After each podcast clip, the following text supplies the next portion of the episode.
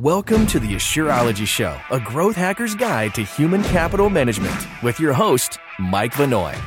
Each week, we bring you experts in human resources, employment law, accounting, benefits planning, and more to build productive organizations. You'll gain practical guidance for your business. You'll be alerted to the latest news and mega trends that impact small and mid sized companies.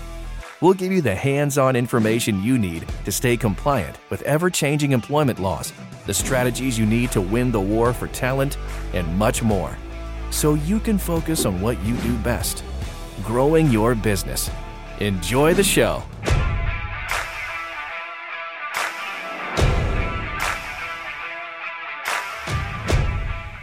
Drug testing, what employers need to know. So this is a this is a changing topic. You know, I remember uh, when I was first uh, becoming a supervisor. You know, many many years ago, uh, the company I worked for, we did drug testing. That was just a standard part of, of onboarding. But uh, uh, for a whole bunch of reasons, I think culturally and legally, uh, fewer and fewer companies do that today. Uh, and, and, making it more complex is the ever-changing fabric of, you know, just hit on the head, uh, legalization of marijuana, right? So still Ill- illegal at the federal level, uh, legal in many states, but it's kind of a patchwork of, uh, of laws that no state is like the other one exactly. So this is a really complex issue for employers, uh, and it's really important to know what you can do, what you can't do, and maybe just some practical advice what you should do. So, uh, if you're a regular watcher of the show, great guest to unpack this for me today. Uh, Brian Shenker, uh, he's an attorney at the Long Island, New York office of Jackson Lewis. Uh, Brian's practice focuses on representing employers in a wide range of workplace matters, as well as preventative advice and counseling. Brian has extensive experience defending class action and collective action lawsuits under federal and state wage and hour laws he has successfully defended wage and hour audits conducted by the U.S. and New York State Departments of Labor. And Brian regularly handles cases before courts and administrative agencies involving claims of discrimination, sexual harassment, and retaliation. Brian, welcome back to the show. Thanks for having me, Mike. And yeah, it's a great topic again today. You know, lot, as you mentioned, lots of stuff uh, going on here. Not always so clear cut, but we're going to do our best to uh, unpack it today. So, so let's start with something that might just sound like the captain obvious question, but I really do think it's important to clarify what it is we're talking about. You know, what is a pre-employment drug test? Sure. So, you know, there, there are a number of different types of uh, drug tests, right? Pre-employment is a very common one, uh, where you know, basically before uh, you know the employee starts, and we're talking about um, you know, generally post offer, uh, someone is going to be tested for uh, certain drugs. And, you know, again, you know, depending on what may they may test positive for or not, uh, you know, the, the company can take, uh, you know, certain actions. Uh, we'll also discuss, you know, other types of testing today, like, you know, reasonable suspicion or post accident or, or, random drug tests. Um, and, you know, there's similar, uh, you know things to you know concerns and, and restrictions that, that we'll discuss. But uh, really, as it relates to pre-employment, uh, it really must follow a conditional offer of employment. Right? This isn't something that you're just having you know every applicant you know take a drug test. Uh, you know, it, it's something where someone who the company makes an offer to uh, will then be you know given a drug test. Uh, you know, if we do it too early in the process, it could raise uh, Americans with Disability Act uh, considerations. Uh, so that's why we want it later on in the process. Can, um, can you can you say why? We'll, we'll I, I, think I understand probably why. Why, why would why would inserting drug testing as part of your filtering and screening process potentially mm-hmm. put you up to be in violation of ADA?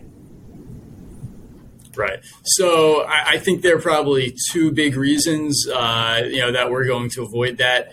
Uh, in terms of the ADA, right? We, we don't want it to appear that any employment decision is being made, uh, you know, based on, on, you know, things like this. So if we're, you know, screening every applicant for, for, you know, these types of drugs, again, you know, that could raise issues that, you know, that look, you know, there's some protections out there, uh, especially under the ADA for, you know, people who are being treated uh, for, for instance, you know, alcoholism or other, you know, drug dependence. Uh, and so, you know, while the ADA might not permit, you know, drug use out on the job, you know, there might be reasons why someone could test positive uh, and you know still be protected uh, from you know an adverse uh, action. Now, aside from the ADA, if we're drug testing you know applicants you know before the offer stage, you can imagine you know that could get costly, right? We're talking about you know a right. high number of drug tests. Right. Uh, and again, you know that's going to be both administratively and financially, you know, burdensome to a company. Um, so, and I think another, you know, best practice, sorry, is just that, you know, employees really, you know, also, you know, even when we do this, we don't want them to work, you know, before they, you know, we, we get right. the results. Um, so, you know, it's all a balancing act of when in the process to do it. Um, yeah. And so we find that, you know, post offer, uh, but before working is that sweet spot of, of when you would want to do a pre employment drug test in in I think this feels kind of obvious, but I think probably important to clarify. And part of what, what why this is a complex issue today is you know what are there certain classes of drugs? I mean, nicotine is a drug, alcohol is a drug. They're wide mainstream. You got to be a certain age to buy them and consume them. Uh, you know, cigarettes and in in beer and wine, and alcohol.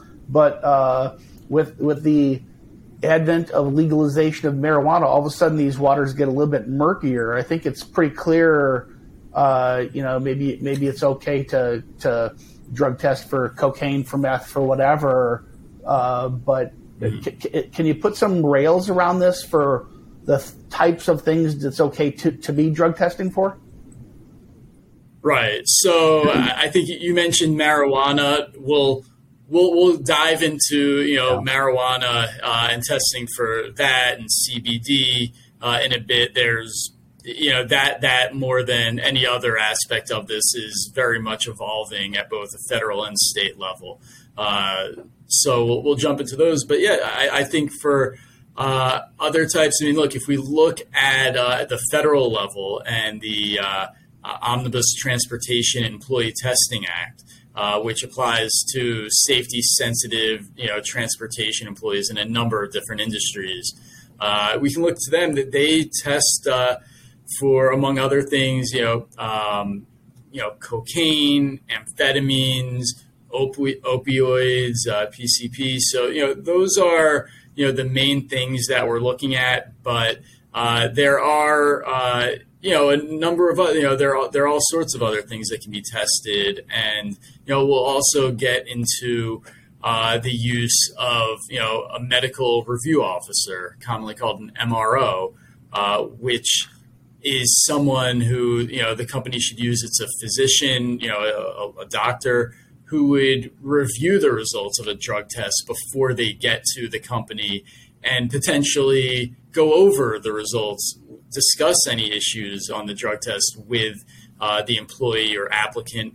Uh, because you know looking to the ADA right there could be uh, you know legitimate reasons why someone tests positive for something right? It could be as a result of a medication they're on right? And just as anything else right we're not going to uh, it's not advisable to take action against someone because of you know something they've been prescribed by a doctor uh, yeah. or if we're going to, we at least need to have you know the understanding of you know what's going on there. So, um, yeah, and, and, at the same time, they're they're all different types of you know drug tests. There's you know uh, urine, hair, blood, you know different things, and you know I, I don't claim to be a uh, you know a, a medical uh, professional, but you know there are you know might be reasons to you know look into some types of tests over others.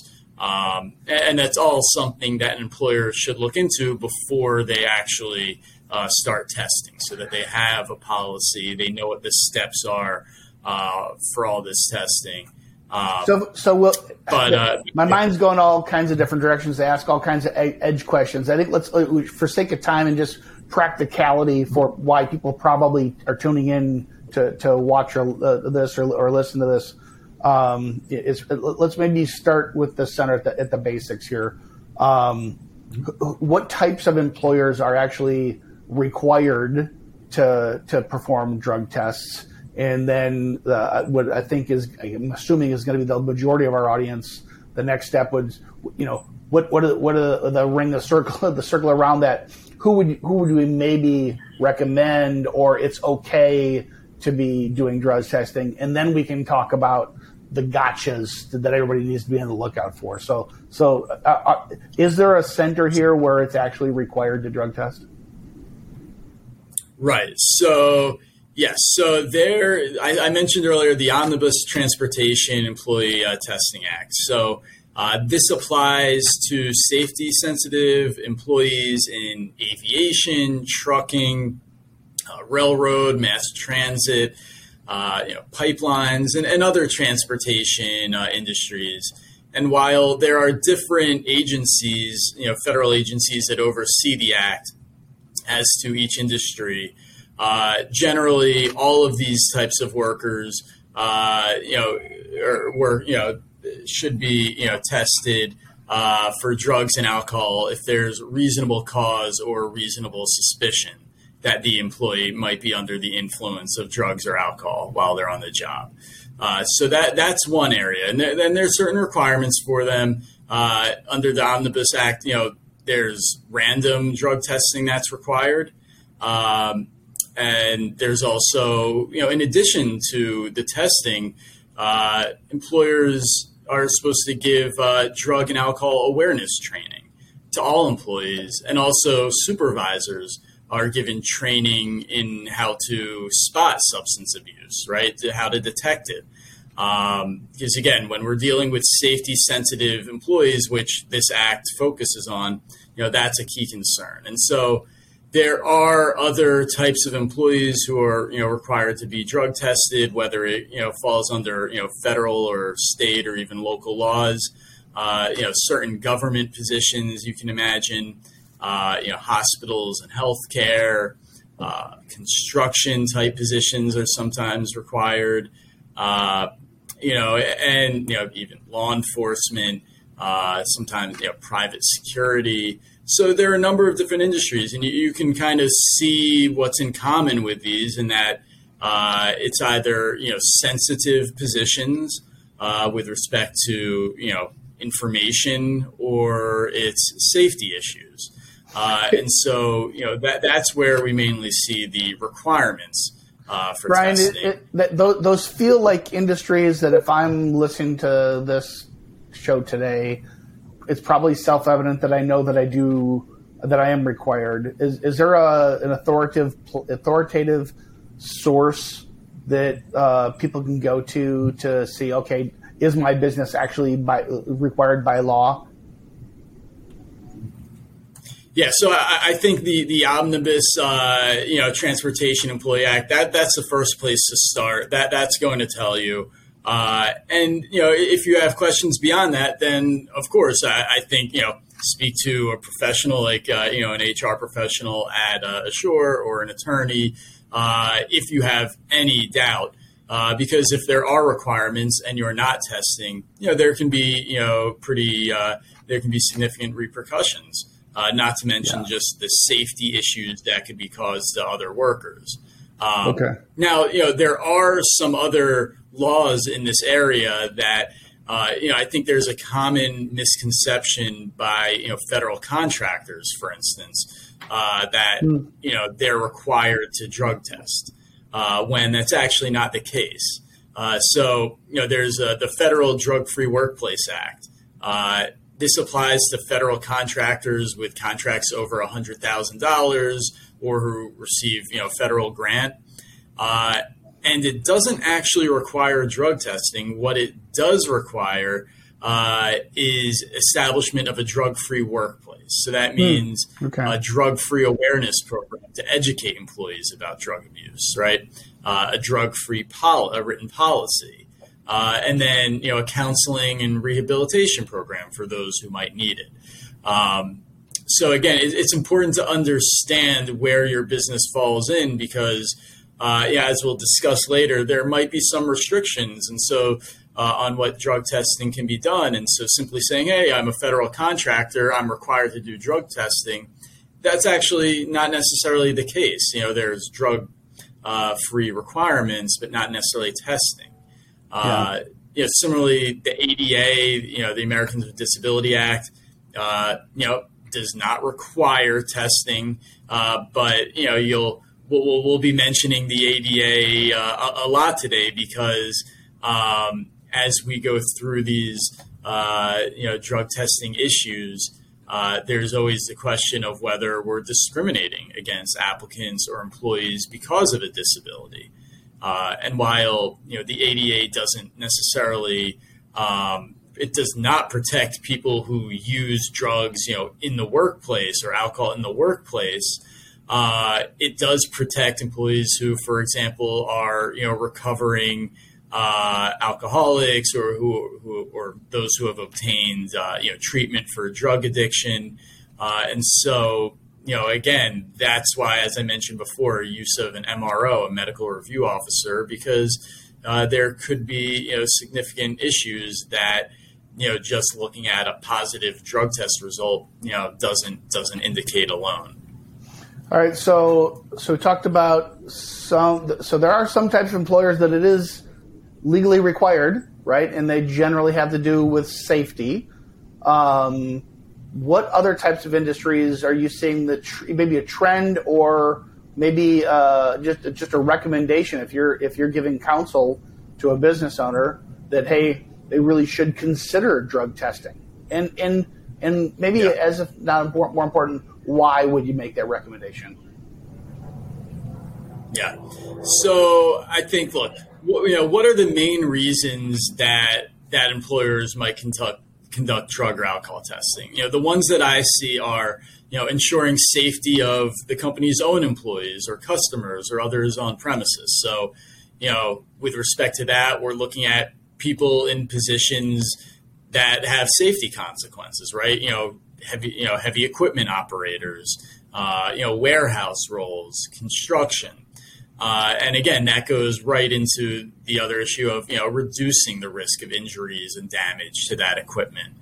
Um, you know, often you know, but even outside of that, you know, look, there are many workers in offices, for instance, that have access to sensitive data, whether it's financial data, you know, customer data, uh, things like that, where we want to you know ensure that um, you know, we have you know people who are going to be trustworthy in these situations, and again, you know, drug testing you know can also um, improve productivity and efficiency and morale, right? When we're not dealing with you know the consequences of someone who might be under the influence, uh, and you know, again, I, I think what I've also seen is that companies that are upfront about drug testing, it might actually discourage applicants in the first place uh, uh, who are you know drug abusers from you know applying for positions. So there's some right. deterrent effect there.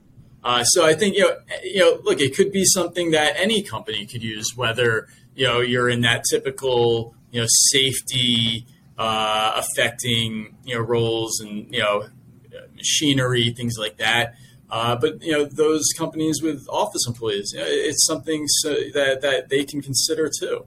Uh, and again, it could even have consequences of reducing turnover and you know associated hiring costs. Um, but you know, in terms of initial considerations, right? I mean, the the first question obviously is: Are you required by law to conduct uh, testing, which we, discussed? And if there's any question, right, an employer should seek advice on that. Um, the next is again, we, we can't address all you know city and state laws, but you know, are there any you know local laws regulating uh, workplace uh, drug testing? Um, and then again, you know, companies there's positive sides to this too, right? Uh, you might be in a jurisdiction where having a drug and alcohol testing policy could, uh, you know, qualify the company for a workers' compensation premium discount. Uh, not to mention, you know, if there are accidents, if something does occur because of drug abuse uh, on the job, but you have a program and a testing program that could potentially reduce the company's liability because it's something that's been you know looked at and taken seriously. You know, nothing is 100% fail proof, uh, but it can you know have you know liability uh, benefits you know for a company. Brian, one of the things you and I have talked about several times in the show, Mary and I, our, our mutual friend Mary Simmons as well. Um,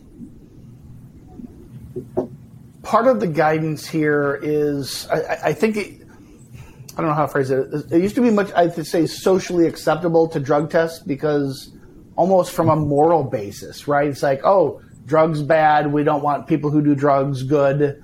Um, but now there, because there's so much between, and I know we're going to jump into legalization of marijuana real quick here. Um, but be, because of the changing legal framework and a very clear long-term shift in legal protections of employees, shifting away from protections of employers, that this, this has shifted a bit, right? And so I think, tell me if I got this right. Part of part of our guidance here would be, um, if there are good business safety reasons to drug test, by all means, you, you should do it, and just be self aware of the of kind of the rails and, and set it up wisely.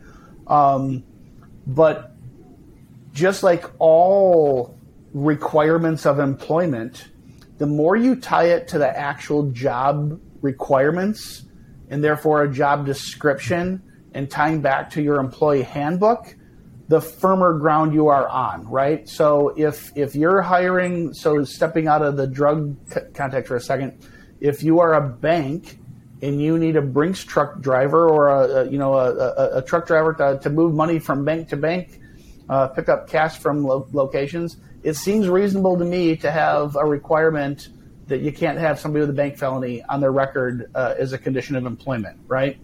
Even though you might live in a state that has uh, uh, laws prohibiting you from considering people's criminal background as part. So as long as it's tied to a good business reason for condition of employment, that I, I think maybe that's the overarching thing we really want people to walk away with here. Is, is that fair? Exactly. Yeah, I think you hit the nail on the head, and I think that's why you mentioned the shift. And I think there has been a shift away from pre-employment drug testing overall. But right, we're, when we're talking, we're narrowing it down to the types of positions uh, that that it might be required for. And I think uh, you know then that leads me to just touch on the other types of you know drug testing that that and alcohol testing that is out there that again when we get into these it, it does get into specific reasons right? Yeah. Uh, that may be you know more realistic for a company to employ rather than you know pre-employment testing such as you know reasonable suspicion uh, drug testing right? So this is you know you know for cause or reasonable cause it's sometimes uh, called and it's generally permitted in all jurisdictions uh, and basically you know, with reasonable suspicion testing, and you know, this might be an advantage of having this type of policy in existence. It's not that we're going to test everyone, but you know, if a supervisor, manager has specific observations about you know the behavior of someone, right? Smell of alcohol in their breath, you know, slurred speech, yeah. unsteady movements, uh, yeah. things like that. You know, th- then you know we're going to document those, and that can lead to requiring you know a drug test because there's specific uh, you know basis to do so. Yeah. Um, you know, again, you know, I think another one that that is employed, which can also avoid the ADA type issues of discrimination, like even reasonable suspicion can, right? Someone can challenge that and say, you know, you're picking on me for some inappropriate, you know, protected reason to test me. Whereas, you know, random drug testing is just, you know, you could use a computer program and that tells you on what day, you know, you're going to be testing which employee and it's entirely random. The company doesn't, you know, control it other than including who's going to be in that pool of uh, people tested. Uh, and again, it, it makes it number one, it's an effective deterrent because it's unpredictable, and the lack of the necessary suspicion right to trigger the test means that you know there it's very unlikely there could be a discrimination claim because it, it, by definition it's random uh, and now there are some state local restrictions. We've seen that you know it's in, you know random drug testing is entirely barred in some jurisdictions. And in others like uh, you know Minnesota I, I, believe in Montana it's restricted to uh, safety sensitive employees. Um, but again, you know, random drug testing uh, can be you know a good alternative to you know pre-employment, uh, and then you know also you know post-accident testing. Uh, mm. You know, this is something where I think employers think it sounds very common sense. All right, you know, every time there's an accident, we'll have someone tested for drugs, but it, it requires a little more nuance than that uh, because it, again, it should probably be related just to safety sensitive employees. And again, right. you know, are we going to test everyone for every you know injury on the job? That might be you know too much and be very costly. Uh, and maybe it should only include uh, testing when you know the employee was potentially at fault, right? I mean, if right. if someone's driving a forklift and through no fault of their own, you know, someone bumps into them, you know, but it's not that forklift forklift operator's fault, then why are we right. going to test them? Uh, so again, you know, I, I could just imagine how dangerous. I could just imagine how dangerous that could be culturally, right? I mean, you might think, okay, I suspected this person is high, right? They go out on their break. I think they're getting high. Um, uh, and so, by gosh, I just caught him in a mistake. I'm going to drug test him. I mean, yep. if if you do this in a super consistent way, if it's part of your employee handbook, you've set the expectations uh, as your onboarding process, and you actually do uh, uh, perform drug tests whenever there are quote unquote mistakes, and you better include clerical mistakes in slips of the tongue. I mean, because what what the hell is the definition of a mistake? Otherwise, right? It's like this feels like slippery slope kind of territory to me. That uh, I mean, in in a world where the war for talent has hit Main Street, and we're trying to do our very best to broaden our candidate pool, um, culturally feels counterintuitive. Even though the the spirit of the action might be like, I don't want people getting high at work. That seems that seems obvious, right? right? So so mm-hmm. how how do you give guidance for employers? to handle this extremely slippery slope. Right. So you're you're spot on in that it, it is. There are a lot of considerations, and it's not always just the law. Sometimes it's you know employee relations. So I think no. you know companies should start minimally with you know having a, a drug free policy, right? You and you know especially with companies with people in you know privacy related roles, you know, with data or safety sensitive positions. You know, training. You know, once a year, two hour training for you know for those types of employees, or, or for everyone for that matter. You know, is a positive thing, right? You're you're not.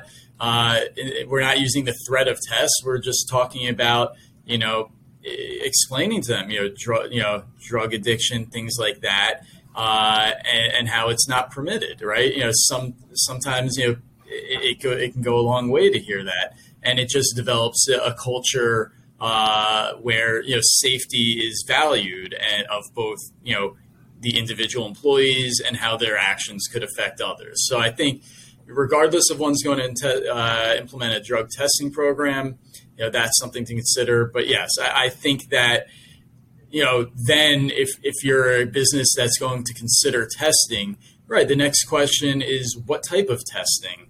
Uh, you know, pre pre employment testing might be too costly, and like you said, when we're just trying to get qualified applicants, is that the message we want to send? Right, it might convey the right culture, but yeah. again, you know, it, might we be missing out on talent? So you know, then again, like we said, reasonable suspicion that's one that may you know lead to potential you know discrimination claims because of the somewhat you know subjective nature of judging if someone might be high. And again, we, we want to look at you know specific you know behaviors, but you know th- that becomes uh, difficult where you know then you possibly need to train managers on how to detect it. So you know things like you know random drug testing too. You know a negative of that is look if if you're a small organization, you know you need to do random drug testing often enough that it's a deterrent. But if your pool of workers is pretty small, you're talking about doing drug testing pretty often, which again, is that what you want to actually be doing? Uh, you know, I think you know post accident in restri- in jurisdictions that allow it uh, is you know a good one. But yeah, that look, there are pros and cons to each type uh, of these uh, you know drug tests, and so it, it really becomes a weighing of the protections you want to provide the, you know, understanding the law in your jurisdiction, um, and also the culture that, that you want to create. We want to create a drug free culture uh, yeah. that promotes that, but at the same time, uh, you know, there's more ways to go about it than just requiring drug testing. So, all right. Uh, so I think so. We've yeah, established lot, that there are. We've established, I think, that there are some companies you're required to. You need to find out. If you're not required to, there's still really good reasons why it might be necessary.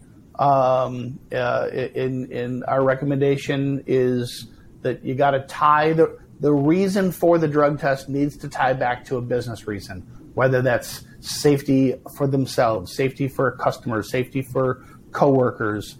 Um, uh, uh, you know, whatever whatever the, the, the, reason is, as long as it's founded in a business reason, you f- can feel relatively safe.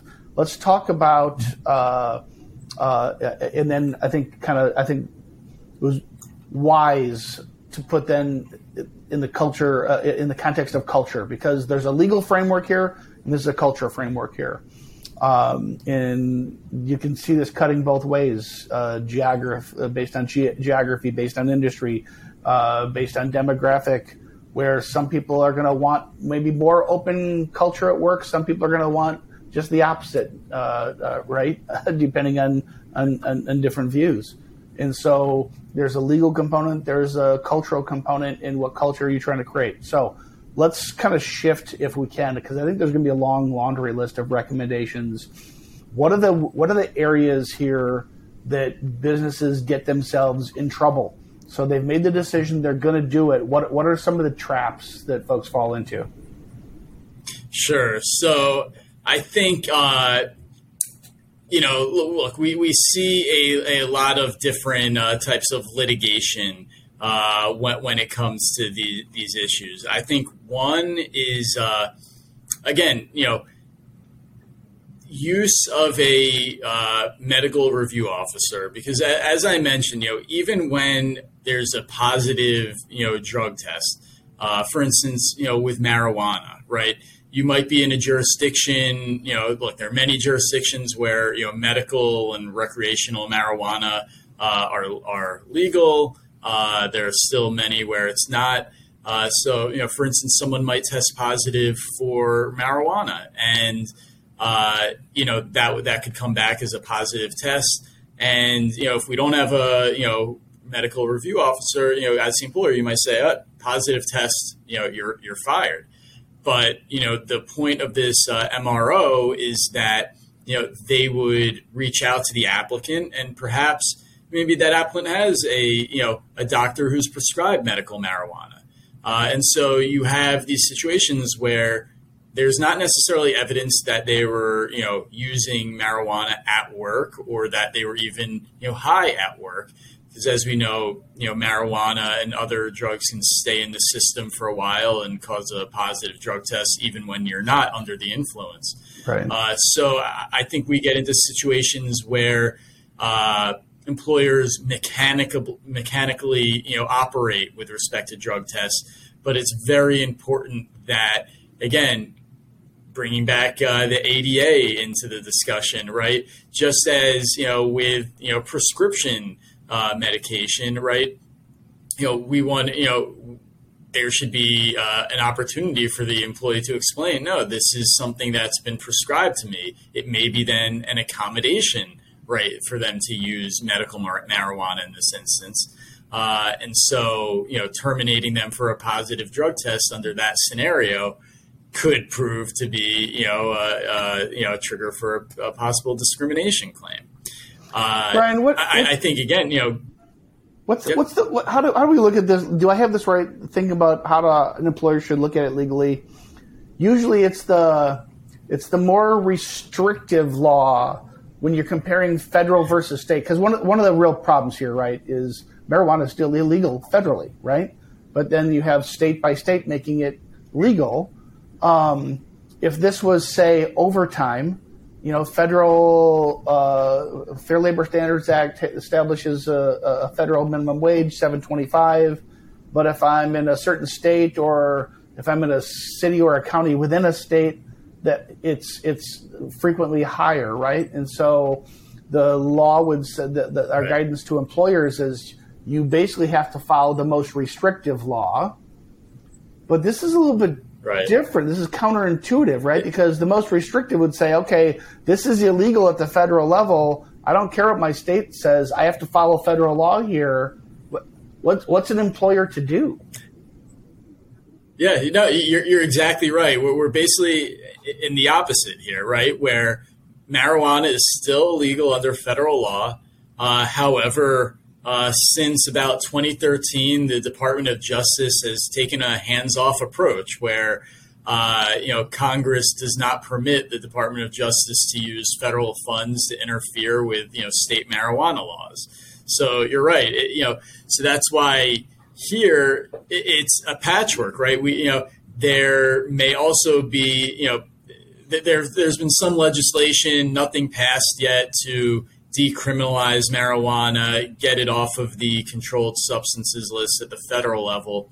That has not been done yet. Uh, although you know President Biden you know recently stated a, a few months back that he wants uh, uh, you know a, a very uh, expeditious review of how marijuana you know uh, co- you know is and should be scheduled, um, and then you have you know the the you know the FDA saying that again you know um, you know they, they, they, have a take on it, right? The U.S. Department of Transportation, right? They, the DOT does not permit you know marijuana for any reason.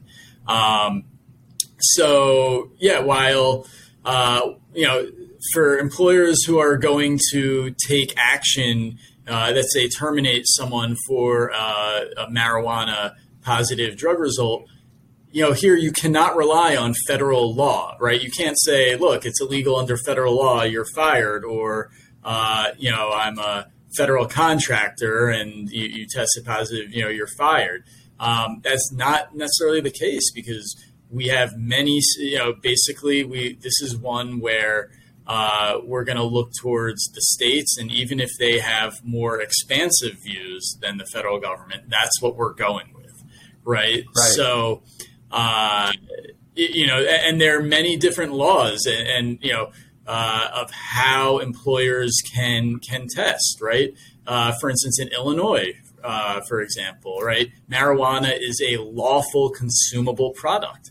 So employers cannot discriminate against an individual who uses a lawful consumable product, uh, and therefore um, but also, the, the law contains provisions allowing employers to test for mar- marijuana and take adverse action. So, you know, you have Illinois where it's saying both ways and employers aren't quite sure what to do. Right. Um, then you have New York, for example, where basically, you know, you cannot test for marijuana, you know, here in, New York. Uh, so, you know, nationwide, you know, the trend we're seeing is, um, you know, certainly pre-employment drug testing for marijuana uh, would not be advisable. Uh, but then, you know, in terms of once they're an employee, you know, uh, again, you know, given the proliferation of state and local laws that make it lawful to use marijuana off duty, uh, you know, there's been a trend to discontinue, you know, some marijuana testing.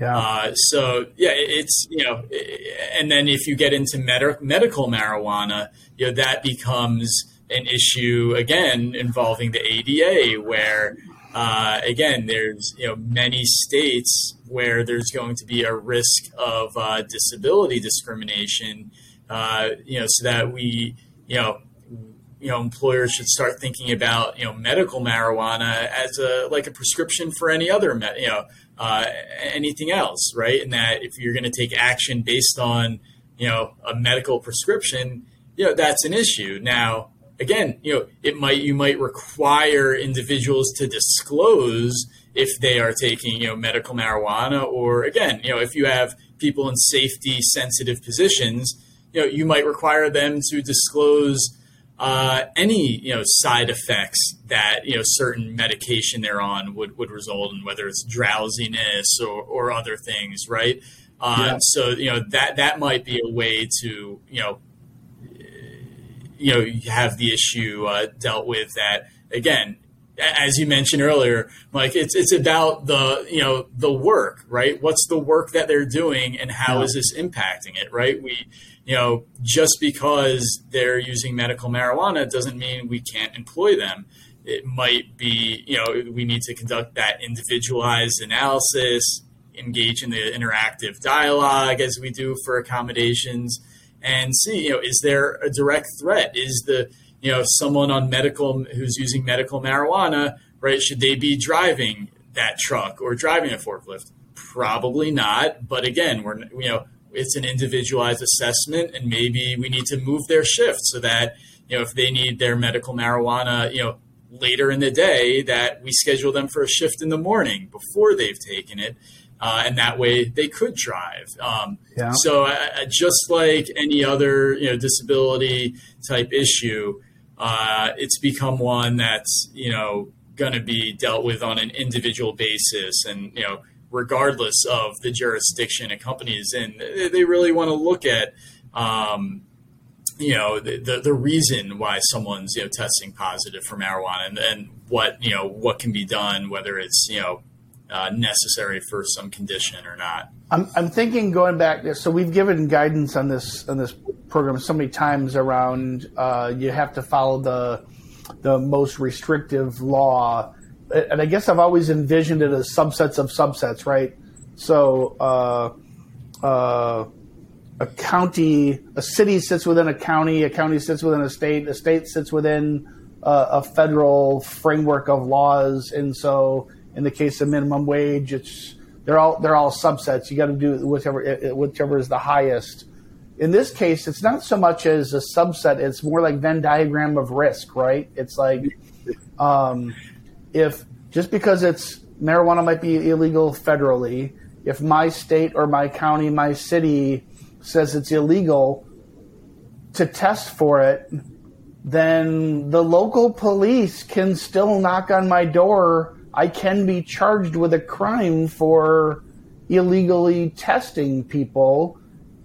And I might be thinking I'm following federal, but that's not going to keep me maybe not a maybe jail is a little too strong, but it's not going to keep me out of trouble locally, right? I'm still going to have to hire folks like no, you, you're, you're, right?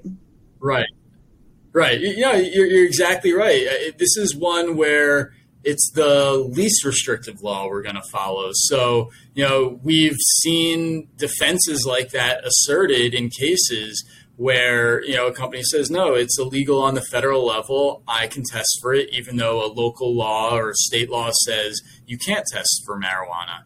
And the courts have found nope you have to follow that you know the state or local law that says you can't test. You cannot rely on the defense that it's allowed uh, you right. know federally so yeah that, that's exactly right it, it's it can be a little confusing because it's the exact opposite of how we uh, look at employment law, basically, as far as I can think, in almost every other situation. But when it comes to you know testing for marijuana, we're really looking at the state and local level, regardless of whether it conflicts uh, with with the federal law. Uh, and so, you know. Brent, I'm, cur- I'm curious about, uh, and I'm going to switch topics on you slightly invasion of privacy, right? So um, I'm an employee. I I have my drug of choice, whether legal in my state or not. Um, but I'm really good at my job, and you uh, either want to use it as a condition of pre-employment or employment. For, for some reason, you want to drug test me. I'm like, that's none of your business. What what legal ground does the employee have to stand on? Because clearly, the laws could. We already said it. The laws are continuing to shift to have provide more protections for employees than employers. So, how firm is the ground of the employee to st- say, "Hey, no, I'm not taking your test because I think it's stupid," um, or does the employer say, "Hey, you don't have to agree with me. This is the policy that we've we, we we've chosen, and here's why, and you will or you won't be here." Walk walk us through this whole invasion of privacy thing. Ex- excellent question. So there are a number of states that you know we call quote unquote privacy states, uh, such as uh, you know California, Massachusetts, uh, New Jersey, to name a few, uh, where you know those are states that uh, recognize this real privacy right for employees in the context of workplace you know substance abuse testing, uh, and so in those states they have much stronger restrictions on you know who can be tested and in what circumstances. Uh, so you know earlier we were talking about r- random you know drug testing, which you know seems like uh, you know in terms at least of ADA issues, a, a, very good alternative to some of the other more targeted uh, tests. But even in those privacy states, because they recognize this privacy right, they are going to limit, uh, you know, ra- even random testing is only limited to safe, safety sensitive employees. Uh, you know, so uh, it's it, it, yeah, safety, you know, pr- privacy rather is you know one of those issues that it, again, um, that's one of the reasons that some states that have these restrictions um, and again, even in, uh, I believe, those same three states, California, Massachusetts, New Jersey, when it comes to you know post-accident testing, again, they're limiting post-accident testing to only safety-sensitive uh, employees. Uh, so, uh, I, yeah, I think that privacy issue is, is a big one to to consider uh, because it's you know look again, it depends on the jurisdiction but it is a real uh, you know right that certain states and I think more and more are recognizing that even though you're an employee, you know, someone's an employee, you know, it's at will, you know, they're, you know, that they still have some rights uh, and protections when it comes to drug testing. Um, different topic. So you've decided. So you you've watched this show, and now you're super smart and you're informed, and you just you've made a clear decision. Drug testing is an important thing for our organization, for the safety of our of, of our, our employees and our clients, and we're going to implement it. Now, how, how do we implement it? I mean, do you do you get to go to CSV or Walgreens and uh, grab uh, some kits and say, "Hey, go go pee in the cup in the bathroom"? Do you got do you are there certified labs that you have to use? You've, you've referenced uh, using uh, was it the MRO, uh, uh, I, I, believe. You know, walk, unpack this for us for how employers should, in specific, especially small businesses, right? Um, that this is an important thing. They've decided to do it. How should they do it? Right. So to be clear, and I know you were joking, we're, right? We're, we're not walking into you know uh, your local drugstore and buying yeah. you know, drug testing kits, uh, right? This is not one of the uh, areas of uh, you know do it yourself uh, you know drug testing, yeah. um, right? So I, I, think look, obviously the first step is uh, you know understanding what what laws and restrictions there are in both based on your company's industry, you know, whether there are certain requirements or restrictions, and then also based on you know, your jurisdiction just in general, what the take is on, on these uh, you know, substance uh, tests. Uh, and then once you you're there, then you know the next question, as we discussed, is you know what type of drug test you want to do, whether it's pre-employment, random, uh, post-accident, uh, and and again, you know, seek guidance on this would be my best advice to employers. You know, speak to uh, you know an experienced HR person at Asure, for instance, who has dealt with this issue before and can talk you through you know the pros and cons of, of each type. But then the most important part of it is having a written policy, right? So this is not something where you know, for instance, we're doing reasonable suspicion drug testing, and all right, one day we think that you know uh, John Doe is, you know high at work for some you know articulable reasons. We're gonna you know just look online, find a drug testing place, you know, say, hey, we got someone, can we send him over there?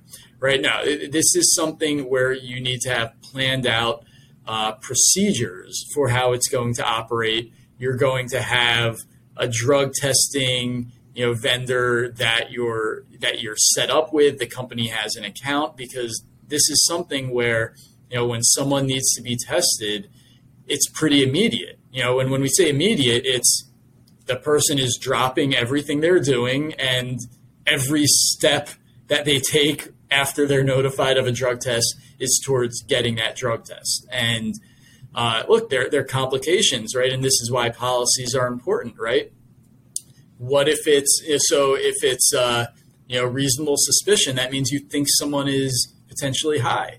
We can't just tell them to go drive off site. We need to have a policy for yeah. how they're going to be escorted there. Uh, and think, so again, we think you are not. we think you're so inebriated that you can't run this machine. So go hop in your car and get tested, right?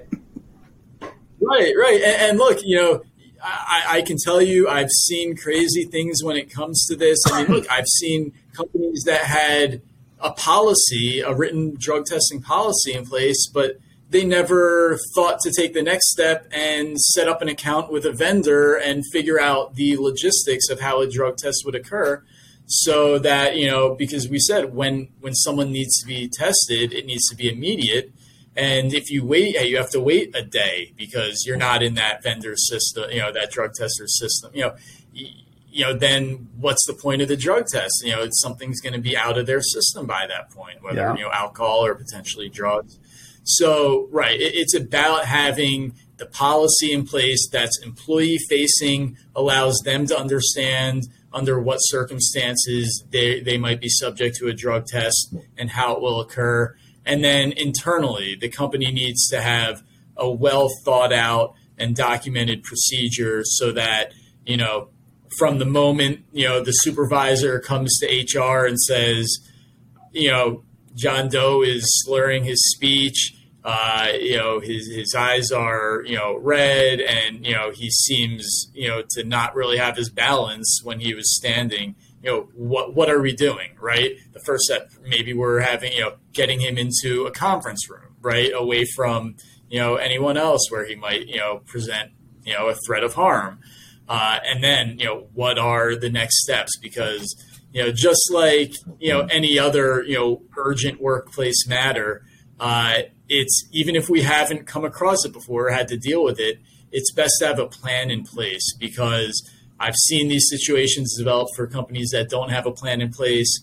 And, you know, the big issue there is that, you know, if you don't have the right processes, even if you get that drug test done, uh, and it comes back positive. There might have been steps you skipped, and then you're going to make a workplace, you know, you're going to terminate this person based on that positive result. But, you know, maybe we've skipped a few steps and we haven't followed our policy to a T because we were just scrambling.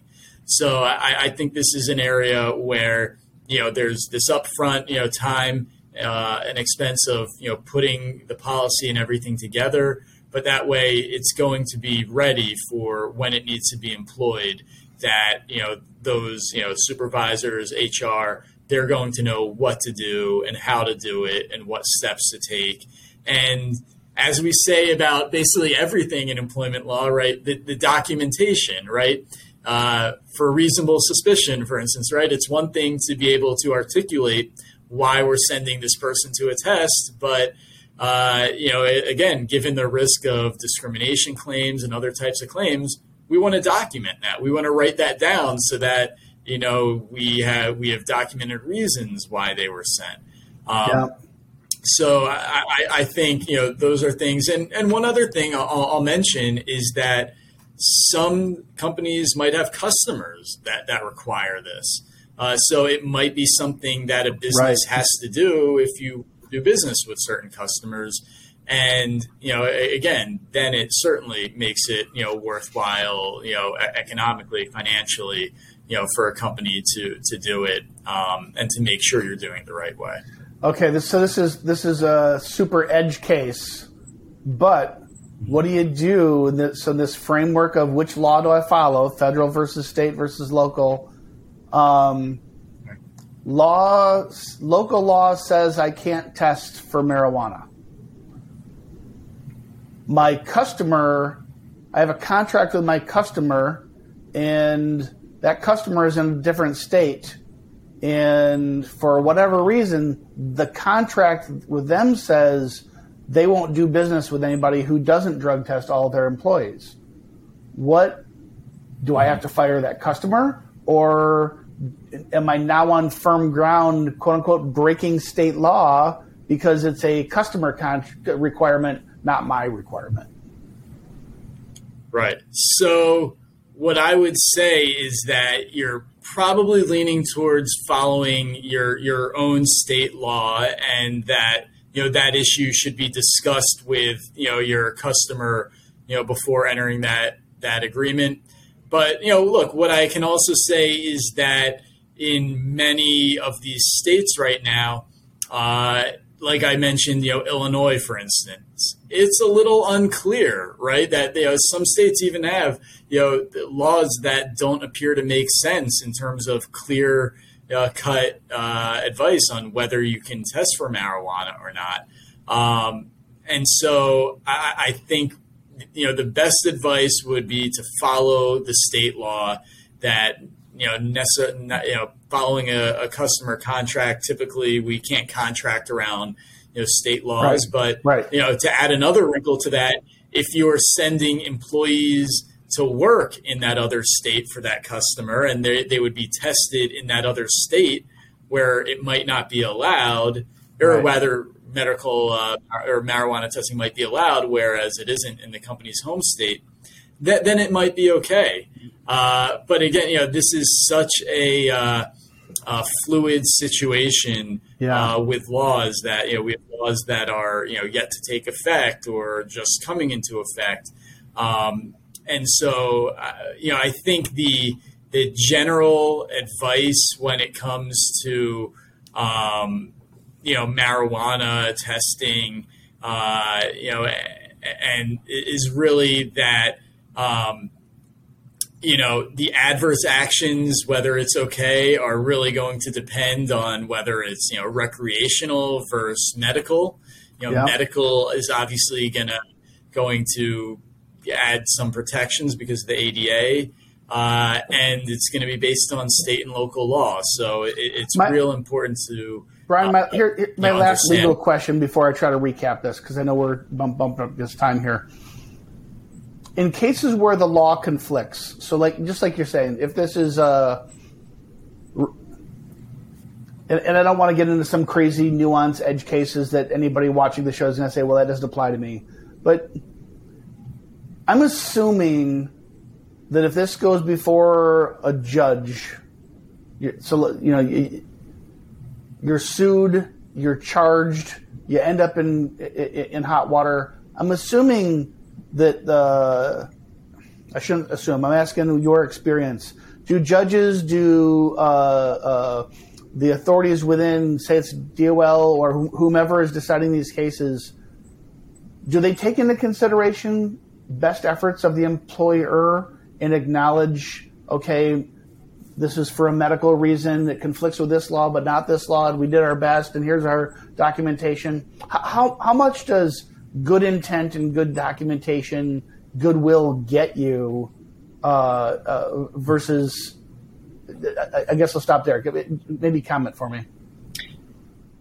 Yeah, so I think, look, at, a minimum, you know, a, company who who can show you know good faith efforts, uh, even if there may be some exposure or liability, for instance, for you know an improper drug test or for you know possible you know discrimination type issues, you know that good faith is always you know is often going to be something you can use, if not directly towards liability, towards uh, reduction of potential you know penalties and damages.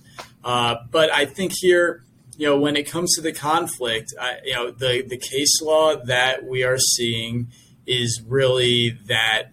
Uh, companies can't rely on the federal law. So, you know, if you are a company that or an individual that owns a company that is really, you know, anti-marijuana, which you know there are, are many out there, uh, and you know there there may be very good reasons for that too.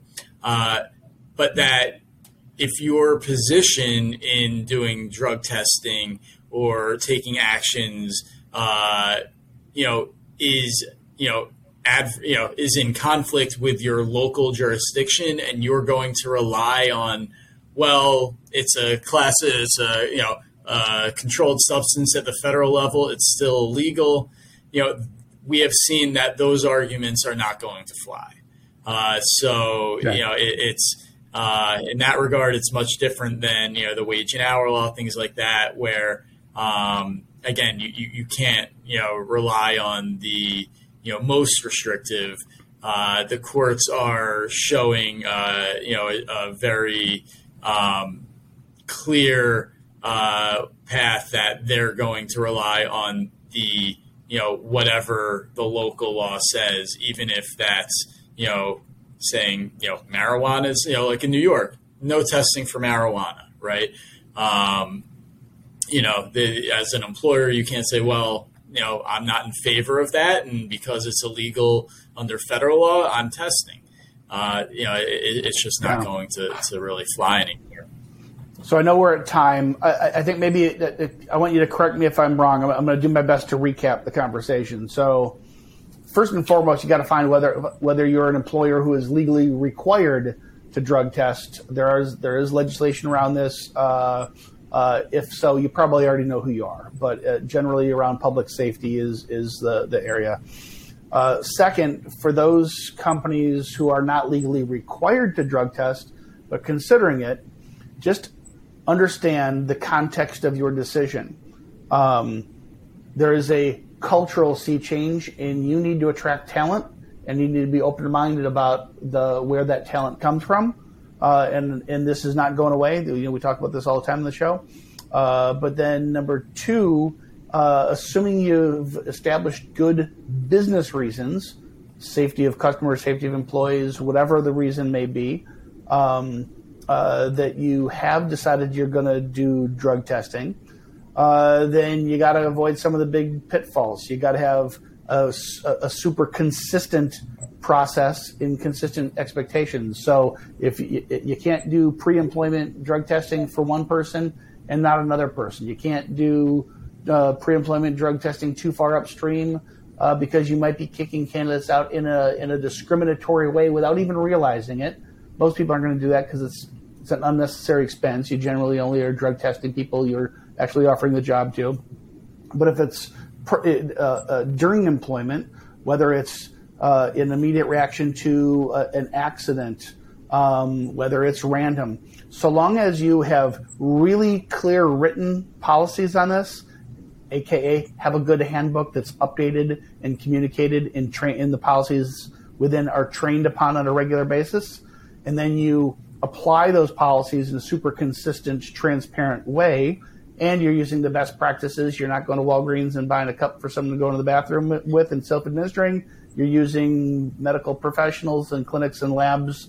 Um, then you can be on solid ground. But this is a topic that we should all be super aware is fluid, right? And as much as we do our best on the show uh, to provide black and white concrete advice for employers, this is shifting ground, and I think it's going to remain shifting ground for several years, uh, just because of the inherent conflict we have today between federal and state laws. Did, did I did I capture it, Brian? Absolutely, couldn't couldn't have uh, wrapped that up better myself. Yeah. Okay, so uh, employers, we know this can be confusing. Um, uh, you, you you still need to provide a safe workplace for employees, employers, uh, employer employees for for clients. Um, uh, and and just acknowledge there's a difference between uh, uh, drug policies and you can't have it in your system versus nothing today suggested that it would ever be okay to be high or drunk at work. You can't drink on the job while running a, a fork truck. The same way you can't go out and get high uh, uh, uh, during your lunch break and come back and run the fork truck. So none of this is, is saying marijuana bad, alcohol good, because you can't drink on the job either, right? This is all about whether you can use these substances obviously outside of work and is that in fact legal and, and, what can you do about it to provide the kind of culture you want to grow your business in a way that's safe and uh, compliant with the law. So brian love talking to you. I always learn something from you and uh, everyone else thanks for joining us today until next week we'll talk to you soon at Asure, we build human capital management software and services that help 90,000 companies like yours attract, develop, and retain great people. Our low upfront cost and affordable subscription model allow you to save cash to invest in things that drive growth, not overhead. To learn more about how Asure can help you claim up to $26,000 per employee with the Employee Retention Tax Credit, automate your payroll, and build productive teams that are compliant with ever changing HR laws. Visit AsureSoftware.com.